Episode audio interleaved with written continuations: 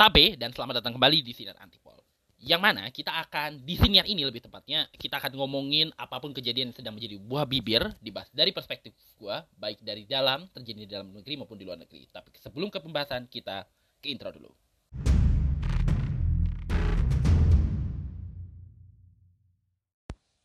Oke, kali ini Pol uh, kayaknya sepanjang gue bikin siniar antipol ya, baru kali ini gue ngebahas satu keramaian dari dunia stand komedi. Uh, kan gitu ya, uh, kadang-kadang sebenarnya keramaian stand komedi itu selalu uh, apa ya bisa dikatakan selalu ada dan selalu terjadi gitu ya. Sebagai sebuah entitas yang udah berada di Indonesia selama hampir 10 tahun gitu ya 10 tahun lebih bahkan. Stand up comedy itu yang awal mulanya dianggap sebagai sebuah budaya baru kemudian jadi industri industri yang cukup luar biasa. Tapi uh, eksperimen-eksperimen yang dibuat para komika ini gak jarang menimbulkan kehebohan. Uh, ditambah dengan apa ya semakin orang uh, banyak yang terlibat dengan disku apa ya, maksud juga diskusi-diskusi yang isu serius gitu ya di lini masa yang mana ti dan semakin banyak orang yang masuk di lini masa yang membuat faktor ada faktor untuk menghitung perasaan orang juga. Sehingga uh, muncul uh, sentimen bahwa seakan-akan sekarang zaman dulu sama zaman sekarang tuh beda banget cara menyampaikan stand up comedy. Karena dulu apa ya stand up comedy itu hampir semua kayak selama beberapa tahun gitu ya program stand up comedy itu hampir ada di seluruh televisi. Sekarang uh, komika memang banyak komika yang muncul di TV tapi tidak lagi sebagai stand up comedian. Lebih banyak ke ya stand up comedy pada akhirnya jadi sebuah industri yang uh, kayaknya lebih aman dinikmati oleh penikmat-penikmat stand up comedy ketimbang kepada masyarakat umum. Ya ya karena eksperimen yang beberapa eksperimen yang ternyata ada yang kurang suka karena situ. Sehingga komika kebanyakannya sekarang tuh lebih banyak jadi pelawak gitu emang apa sih namanya melebarkan sayap lah istilahnya. Kayak di KDV kayak siapa lagi ya? Uh, dulu Pak Haji Suaibu pernah uh, Marcel malah jadi MC dan segala macamnya ya. Termasuk Kiki Saputri. Nah Kiki Saputri dia juga komika. Uh, dia pertama kali terkenal tuh pas pandemi setahu gue barengan sama bintang Emon barengan Aji DPR mau Aji Pratama udah dari kapan tahu ya. Marcel juga udah dari kapan tahu. Tapi salah satu yang paling uh, fenomenal dari Kiki Saputri itu dia terkenal suka uh, yang terkenal tuh roasting.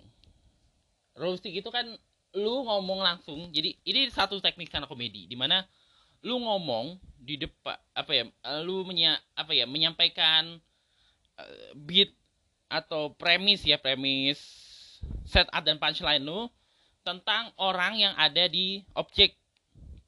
Ke objeknya langsung diomongin di depan objeknya langsung. Objeknya ya si orang ini gitu. Bisa kalau di kompetisi stand komedi Indonesia ya kalau sering ikutin stand komedi Indonesia ini yang di Kompas TV ya.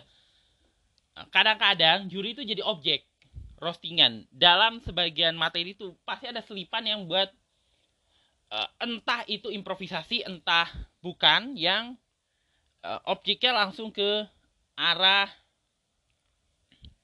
ada yang di objeknya langsung ke si juri gitu ya. Si objeknya ada yang ke juri atau ada sesi khusus roasting gitu the roast of siapa gitu. Uh, Ali Taher atau misalnya siapa ya? Bedu atau bisa aja the rose of calontong nah itu dia jadi rose-nya adalah ngomongin orang yang jadi objek gitu kurang lebihnya. Nah Kiki Saputri cukup fenomenal di situ. Dia pernah ini yang salah satu fenomenal. Dia pernah ngerus orang-orang yang mencuri perhatian netizen karena memiliki uh, apa ya penampilan foto dan ininya memperlihatkan bahwa dia ini orang kelihatan kayak orang kaya gitu. Kayak Raffi Ahmad eh, Pak Ahmad Sahroni waktu itu juga. Termasuk yang kemudian kena kasus Indra Kens kan. Nah kemudiannya uh, dia juga sebenarnya nah kemudian uh, kelak dia masuk ke lapor pak. Lapor pak ini adalah sebuah eh, kayak apa ya mengingatkan orang pada o, OVJ gitu cara lawakannya gitu ya uh, apa sih memba ini adalah salah satu acara yang membuat popularitasnya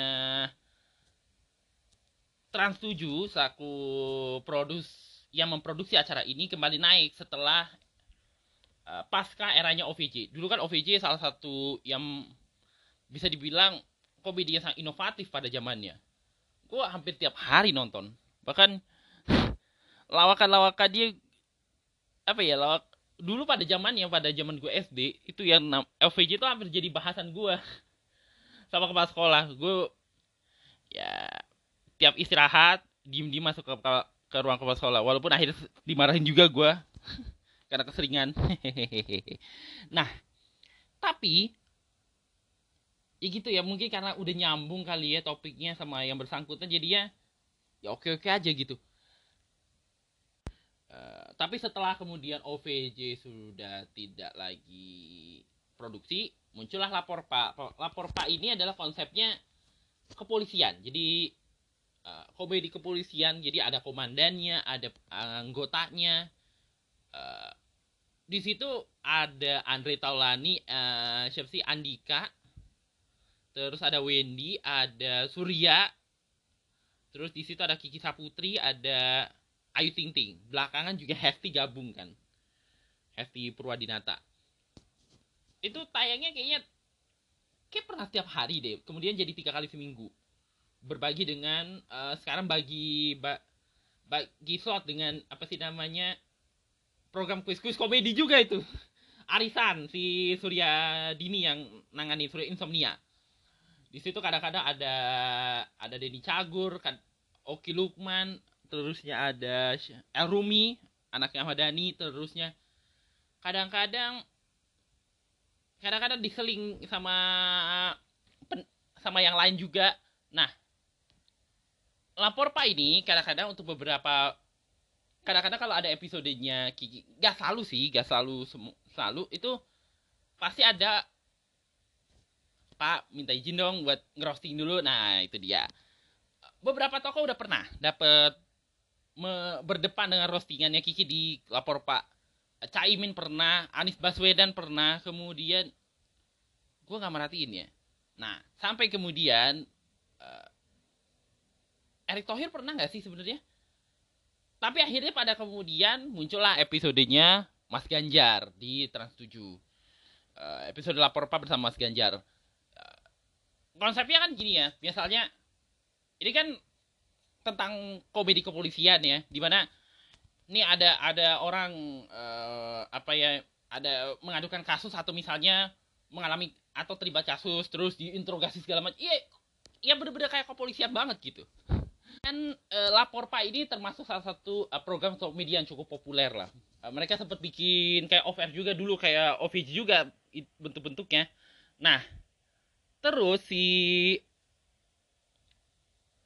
saking populernya lapor pak terus beberapa pemain dari uh, lapor pak juga akhirnya muncul di BTS namanya bencana tapi santai tanya di akhir pekan nah kita langsung masuk ke topik utamanya Nah, lantas uh, Mas Ganjar kan muncul kemudian di acara lapor Pak. Nah, dia pakai rompi, bukan rompi, apa sih namanya jaket Gojek, setahu gue.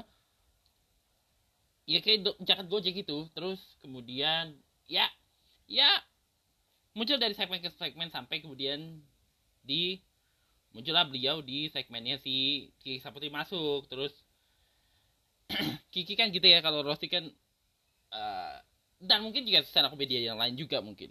Berlaku di banyak stand up yang lain yang suka menguliti narasumber lahnya kan kan kan nggak bisa sembarangan langsung roasting yang pasti nyari bahan dulu nyari ini dulu ya kan?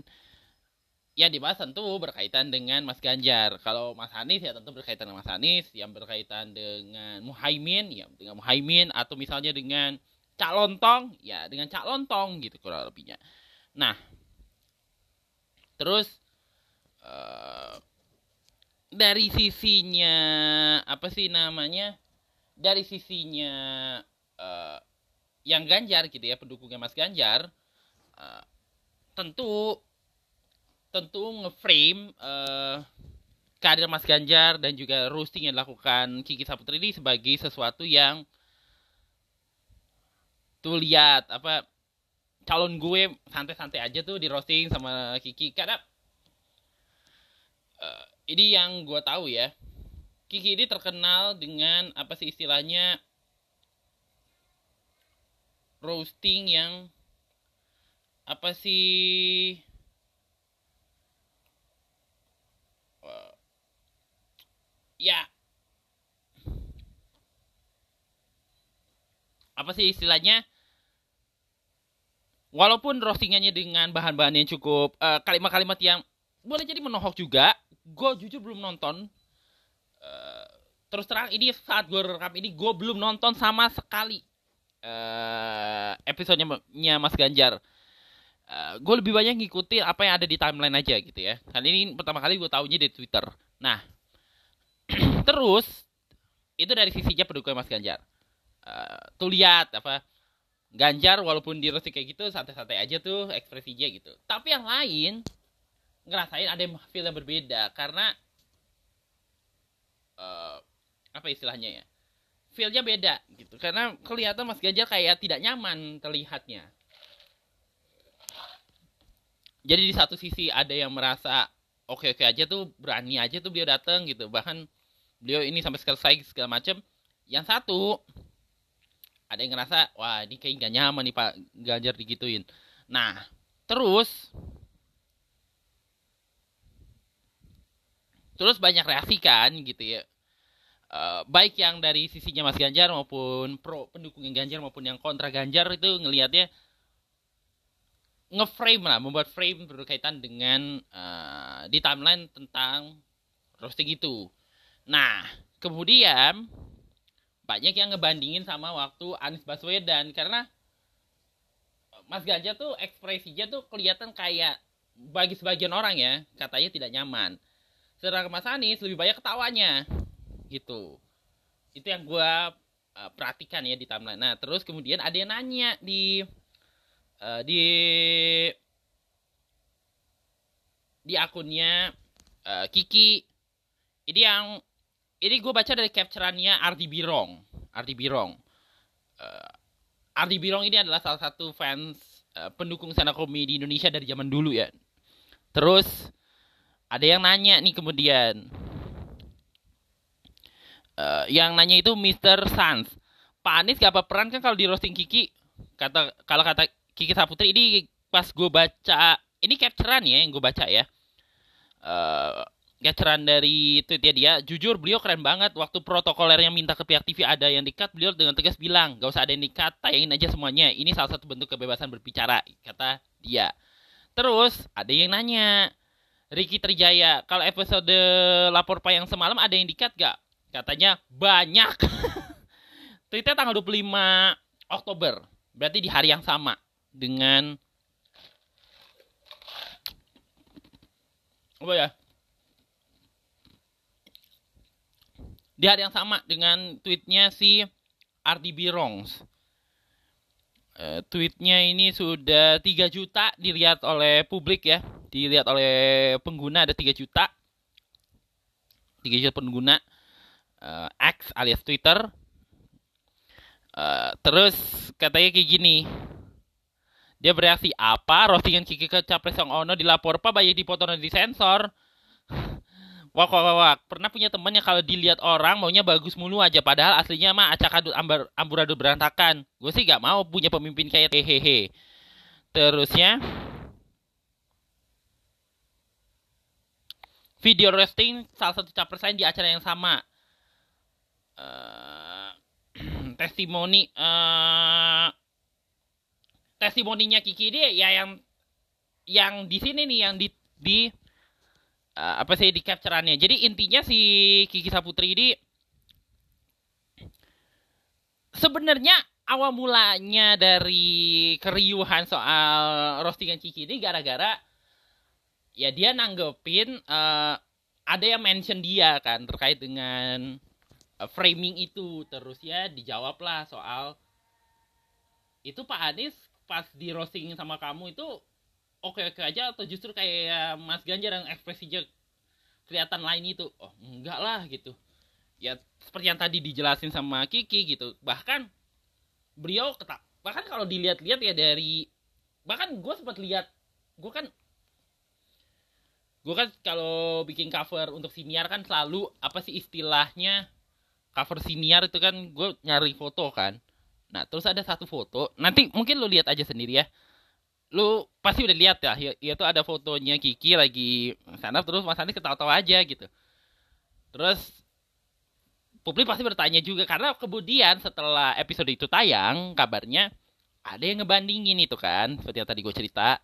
Terus Mas Anies tuh ketawa-tawa aja terus dia bilang itu dibalik ketawa aja baperan gak ya? Digituin katanya.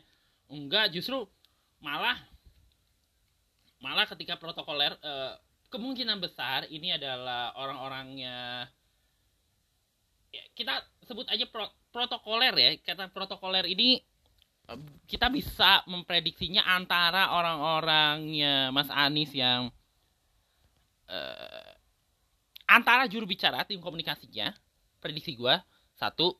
Yang kedua mungkin apa sih namanya bagian dari orang diskominfo diskominfotik Jakarta karena dia masih gubernur saat itu kejadiannya. Atau bisa pihak lain. Nah Mas Anies terus bilang oh nggak usah lah. Ditayangin aja supaya biar orang tahu gitu kurang lebihnya. Nah ketika Mas Anies kemudian ini Mas Anies itu roastingannya 2021 karena postingan yang gue temuin tahun 2021 juga. Masih zaman pandemi itu kayak awal-awal rapor Pak juga bersiaran ya kayaknya setahu gue dan itu salah satu episode yang bisa dibilang ramai juga gitu ya. Nah di situ ternyata semuanya ditayangin. Nggak ada yang dikat nah episodenya Ganjar seperti yang dibilang sama Kiki Saputri katanya banyak banget yang dikat uh, nah kalau merujuk pada pernyataannya Kiki yang pertama itu uh, protokolernya minta ada bagian-bagian yang di ini yang uh, apa sih istilahnya jangan ditayangin sama Mas Anies dilarang. Nah, merujuk kepada itu netizen berkesimpulan ada kemungkinan uh, dari timnya Ganjar kayak istilahnya itu khawatir kalau ini ditayangkan bisa jadi masalah apalagi Mas Ganjar uh, ini tayangnya ketika Mas Ganjar maju nyapres. Uh, istilah populer kayak gini. Kan Anies itu kan di roasting waktu Eh, memang waktu itu nama beliau memang udah mulai santer disebut-sebut udah mulai muncul di survei-survei uh, elektabilitas capres cuma waktu itu kan beliau belum resmi dicalonkan posisinya 2021 uh, eh, oleh Nasdem waktu itu kan pencalonan masih gubernur DKI Jakarta yang terpilih melalui duk, uh, usungan daripada Gerindra dan PKS. Nah, jadi sebenarnya masih cari banget lah situasi ketika itu kan. Kalau istilahnya Gus Imin kan uh, situasinya masih belum belum pasti nih yang capres siapa karena waktu itu beliau masih di koalisi pemerintah kan. Pak Mas Gus Imin kan. Mas Anies lebih banyak di oposisi. Uh, pendukung-pendukungnya. Nah, kemudian Mas Ganjar itu dapat roastingan 2023 ketika beliau sudah dicalonkan oleh PDI Perjuangan, sudah tidak lagi jadi gubernur Jawa Tengah. Uh, sudah dicalonkan PDI Perjuangan dan sudah jadi nyap nyapres. Tentu ini sebenarnya praktik yang bukan hal baru sih calon atau figur yang uh, akan atau terlibat dalam kontestasi muncul di TV. Udah bukan hal baru sebenarnya yang dilakukan Mas Ganjar ini ya. Mas Anies berapa kali waktu zaman pilkada di WIB pernah di acara televisi dangdut pernah uh, muncul di wawancara tentu atas undangan TV juga pernah Pak BTP juga dulu pernah uh, Kang Emil uh, terusnya Kang Deddy Mizwar Kang Deddy Mulyadi setahu gue pernah juga Pak Jokowi apalagi uh, terusnya Pak Jokowi pernah di New Talk Show terusnya uh, uh, dulu di acara dangdut pernah gue lihat ada Pak Saifullah Yusuf sama Kang Emil Dardak. Pernah itu. Uh, terusnya cukup banyak. Cukup banyak gitu ya pe, uh, apa ya politisi yang muncul di acara-acara TV antara untuk kemungkinan nih ini ini ke jangankan program TV Mas Ganjar aja muncul di iklan azan. Di jeda azan maghribnya RCTI itu kan sempat ramai juga kan kemudian. Karena kan citranya Mas Ganjar kan dianggap pasangan progresif itu tapi kok tiba-tiba muncul di iklan azan? Bukankah ini main politik identitas gitu kan kurang lebihnya? Uh, tapi kemunculan para politisi atau para orang-orang yang terlibat dalam kandidasi gitu ya dalam pencalonan gitu ya uh, di acara-acara TV tentu di satu sisi mencoba kan yang nonton TV kan cukup banyak ya. Walaupun tidak semua masyarakat Indonesia punya ponsel. Jangan yang punya ponsel mungkin ada sebagian kita yang benar-benar emang gak punya TV gitu. Uh, tapi 70% kemungkinan dalam 70% masyarakat kita bahkan mungkin bisa berkurang 2 atau 3% setelah migrasi ke TV digital ya. Uh, masyarakat kita tuh udah mengakses televisi. Uh, internet mungkin dalam 40 sampai 60% jadi ada 40 persennya lagi nih yang nggak terlalu terakses TV tapi si 60 dan 70% ini yang kemudian uh, dijangkau. Uh, yang punya akses, yang tahu bagaimana informasi dari berbagai media, tahu informasi apa pun daripada informasi yang penting sampai nggak penting sama sekali.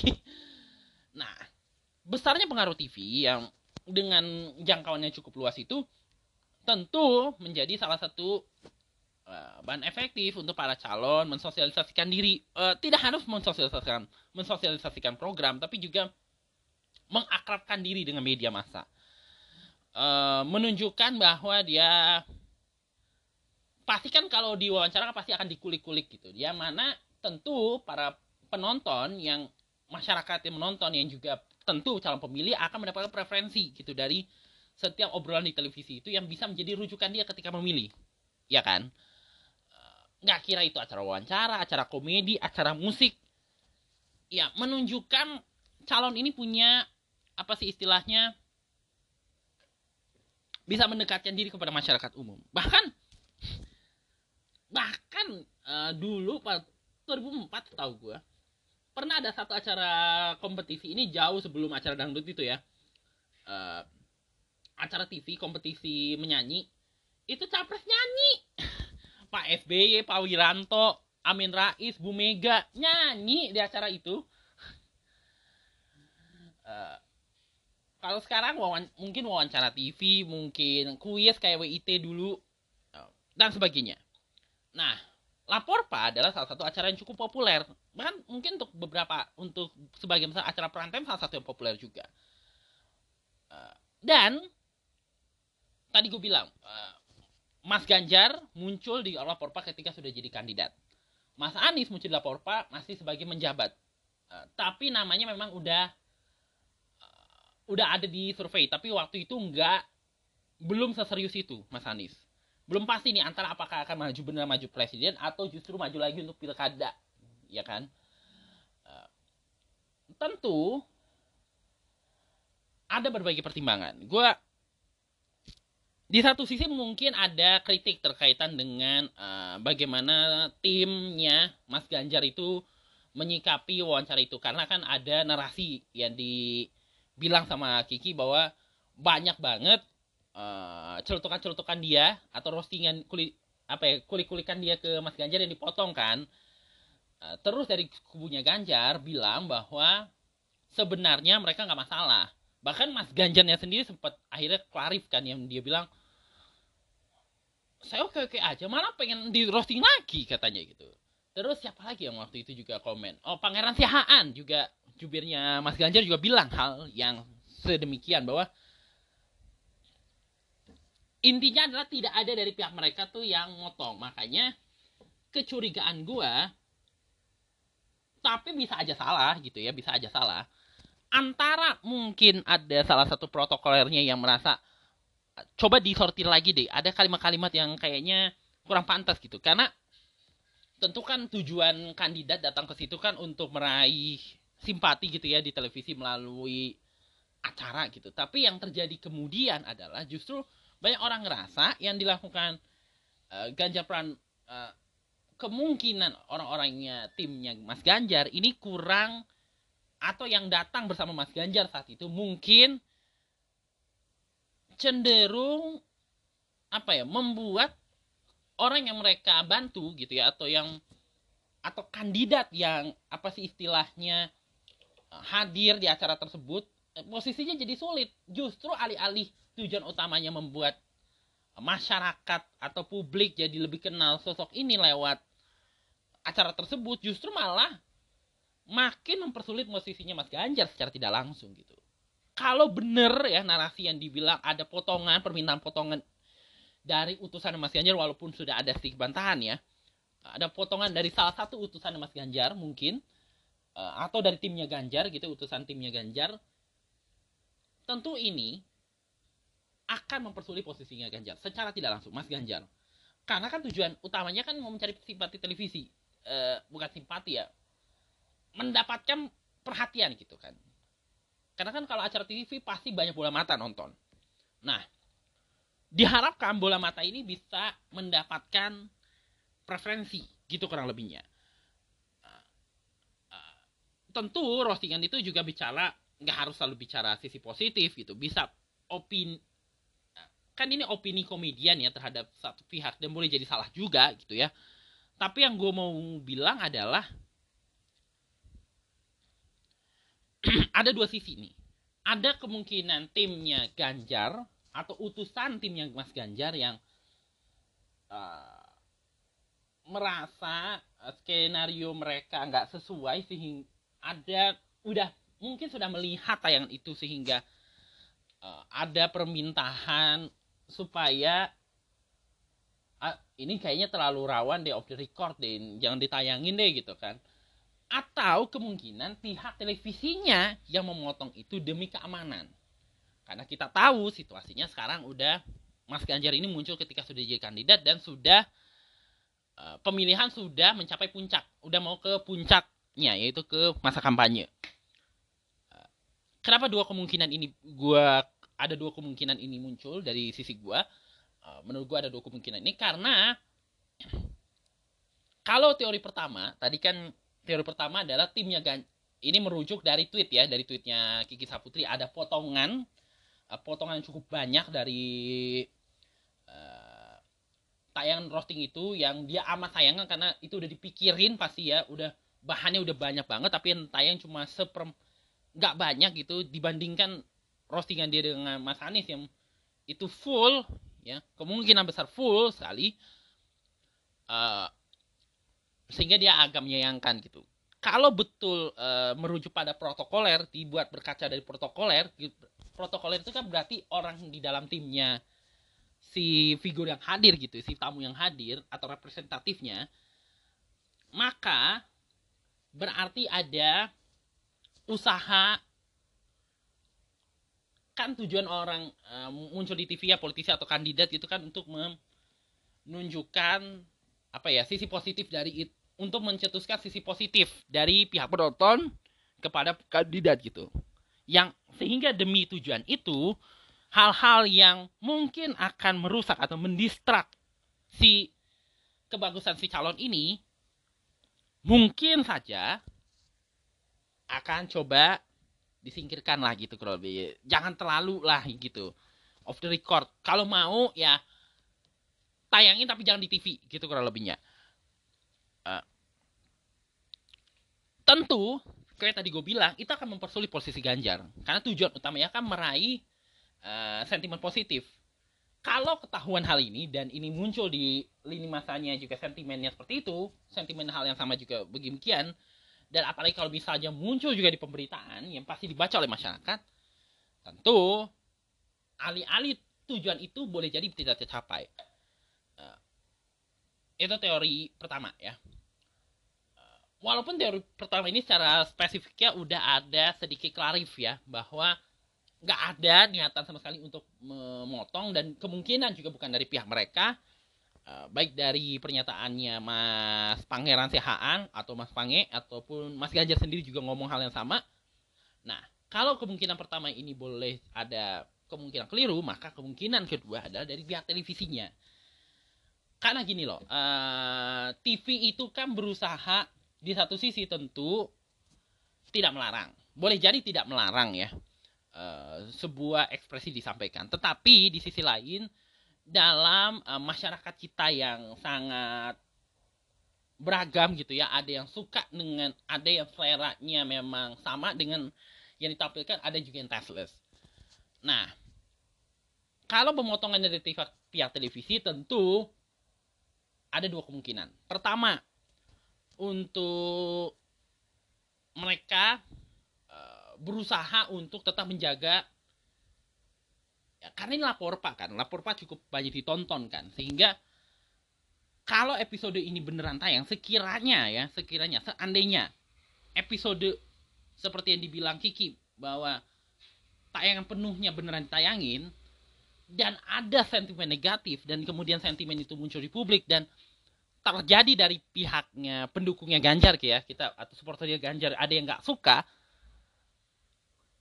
maka tentu posisinya agak sedikit membahayakan untuk acara TV tersebut. Kak, kalau lu ingat dulu YKS uh, eh, pernah ada satu sesi di mana uh, eh, YKS ini adalah acara Trans TV. Uh, eh, masih satu induk lah dengan Trans 7.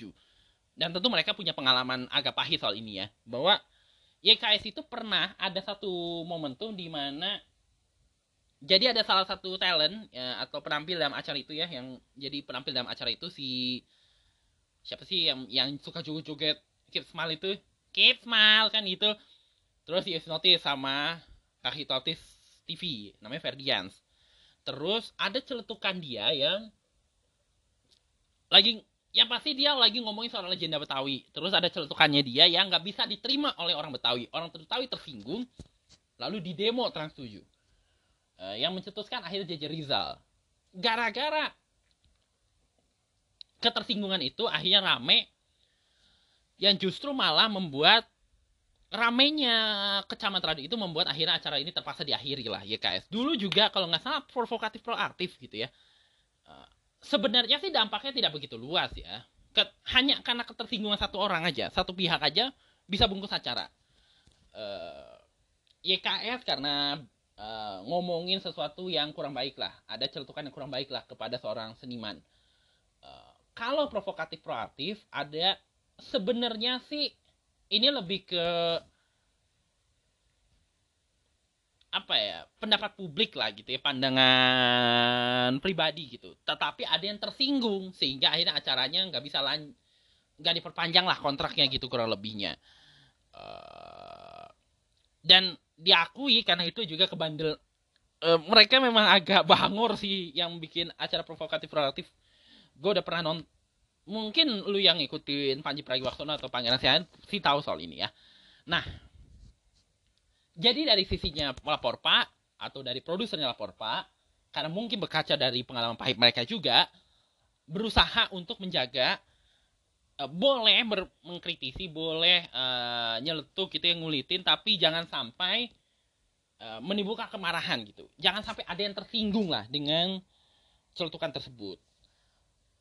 Nah, di sisi lain, tentu mereka juga bertanggung jawab menjaga tensi politik sebagai media. Media secara ini untuk pengetahuan lo juga, media itu punya peran penting loh dalam dalam pesta demokrasi. Sebebas apa pun pendapat masyarakat gitu ya, yang tentu kita nggak bisa ngerem gitu ya kebebasan berpendapat masyarakat. Eh, ada satu titik di mana media itu nggak boleh juga boleh mencetuskan satu isu untuk menjadi diskusi publik, tapi juga ada fungsi yaitu adalah memastikan bahwa keadaan nasional tetap stabil. Media itu kan terverifikasi ya, TV, eh, koran, majalah, eh, online kan verifikasi, terverifikasi ya pemberitaannya ataupun uh, muatan medianya masih diverifikasi, udah ada juga diawasi baik oleh Dewan Pers ataupun KPI untuk televisi dan radio tentu mereka menjaga supaya walaupun ada walaupun uh, ada konten-konten yang kritis tapi kritisnya itu tidak sampai menimbulkan sesuatu yang kurang baik lah. Atau mungkin dalam kadar yang lebih buruk uh, apa ya namanya bisa apa sih namanya mengganggu stabilitas dan kita tahu situasi pilpres kita agak sedikit menghangat nih karena ada tiga kubu yang bersaing dan salah satu kubunya ini uh, secara spesifik adalah menteri yang aktif, menteri yang masih aktif di kabinet dan cukup dekat dengan kekuasaan. Udah gitu cawapresnya juga adalah anak dari yang saat ini sedang menjabat sebagai kepala negara dan kepala pemerintahan. Udah gitu pencalonannya juga dalam tanda kutip lagi dimuluskan lewat proses hukum yang uh, nampaknya menabrak prosedur. Sehingga tentu dari sisi televisi, tentu dari sisi media menjaga betul agar sentimen-sentimen yang muncul jangan sampai menimbulkan uh, sesuatu yang kurang baik lah gitu ya. Menjaga suasana apa istilah tidak menimbulkan situasi yang nggak kondusif lah. Mereka menjalankan peran media dan sebenarnya kita kita bisa memahami peran media itu.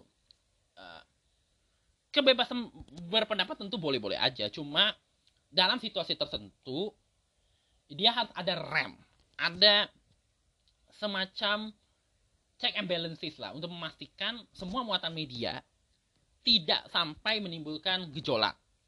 Ya. Media tuh jangan jadi salah satu pemicu gejolak lah gitu. Ya gejolak boleh aja di digital, tapi jangan sampai ke media mainstream karena tentu media mainstream kan ditonton dan dibaca oleh masyarakat yang tentu bisa mempengaruhi minda masyarakat. Paham ya maksud di sini? Kalau didengar dari penjelasannya mungkin agak panjang ya penjelasannya ya karena mungkin meribet juga gitu. Tapi singkatnya adalah ada dua sisi lah di sini bahwa uh, apa ya kasus roastingannya di satu sisi memang dalam kontestasi gitu ya kandidat itu harus siap untuk dipuji uh, dipuji dan dicaci. Ketika menerima pujian jangan sampai apa ya terlalu pede terlalu gede rasa. Tapi menerima cacian uh, jangan juga uh, jadi lemah malah emosional. Intinya harus tahan banting lah gitu ya memang perlu tahan banting gitu untuk menerima berbagai sentimen. Karena dunia politik seperti ini gitu pendapat masyarakat gak bisa kita rem. Kebebasan berpendapat gak mungkin kita rem juga gitu ya. Dengan cara apa pun. Tapi ada dua sisi di sini. Uh, dari sisi kita dari sisi uh, pemenangan tentu harus bisa dan siap gitu untuk menerima pujian yang tidak terlena dengan pujian tapi juga tidak baperan dengan atau tahan banting terhadap cercaan. Kan itu pasti ada. Pro dan kontra pasti ada pujian dan cacian pasti ada. Makanya dalam kontestasi bagaimana mengelola komunikasi sehingga uh, membuat pandangan masyarakat terhadap calon tidak jadi negatif atau positif uh, tidak jadi negatif ma atau alih-alih positif gitu ya uh, kalau bisa positif tentu ada sisi lemahnya tapi dijaga supaya tidak menimbulkan sesuatu yang kurang baik. Baik itu yang ter, uh, berlaku di pasangan Amin Anies Muhaimin ataupun dari pas uh, dari sisi Ganjar Mahfud ataupun dari sisi Prabowo Gibran. Setiap calon ini kan banyak sentimen gitu ya dari sisi Amin soal apa ya, isu pengkhianatan dan segala macamnya. Dari sisi Ganjar Mahfud uh, mungkin uh, secara figurannya mungkin ya ada ada pro ada sedikit minusnya gitu. Ada hal-hal yang dianggap minus Eh, dari Prabowo Gibran seperti yang tadi gue jelasin gitu ya soal MK dan segala macamnya serta kedekatan dengan presiden gitu yang tentu menimbulkan uh, sentimen yang kurang baik lah di mata masyarakat. Kemampuan untuk mengendalikan komunikasi itu penting banget.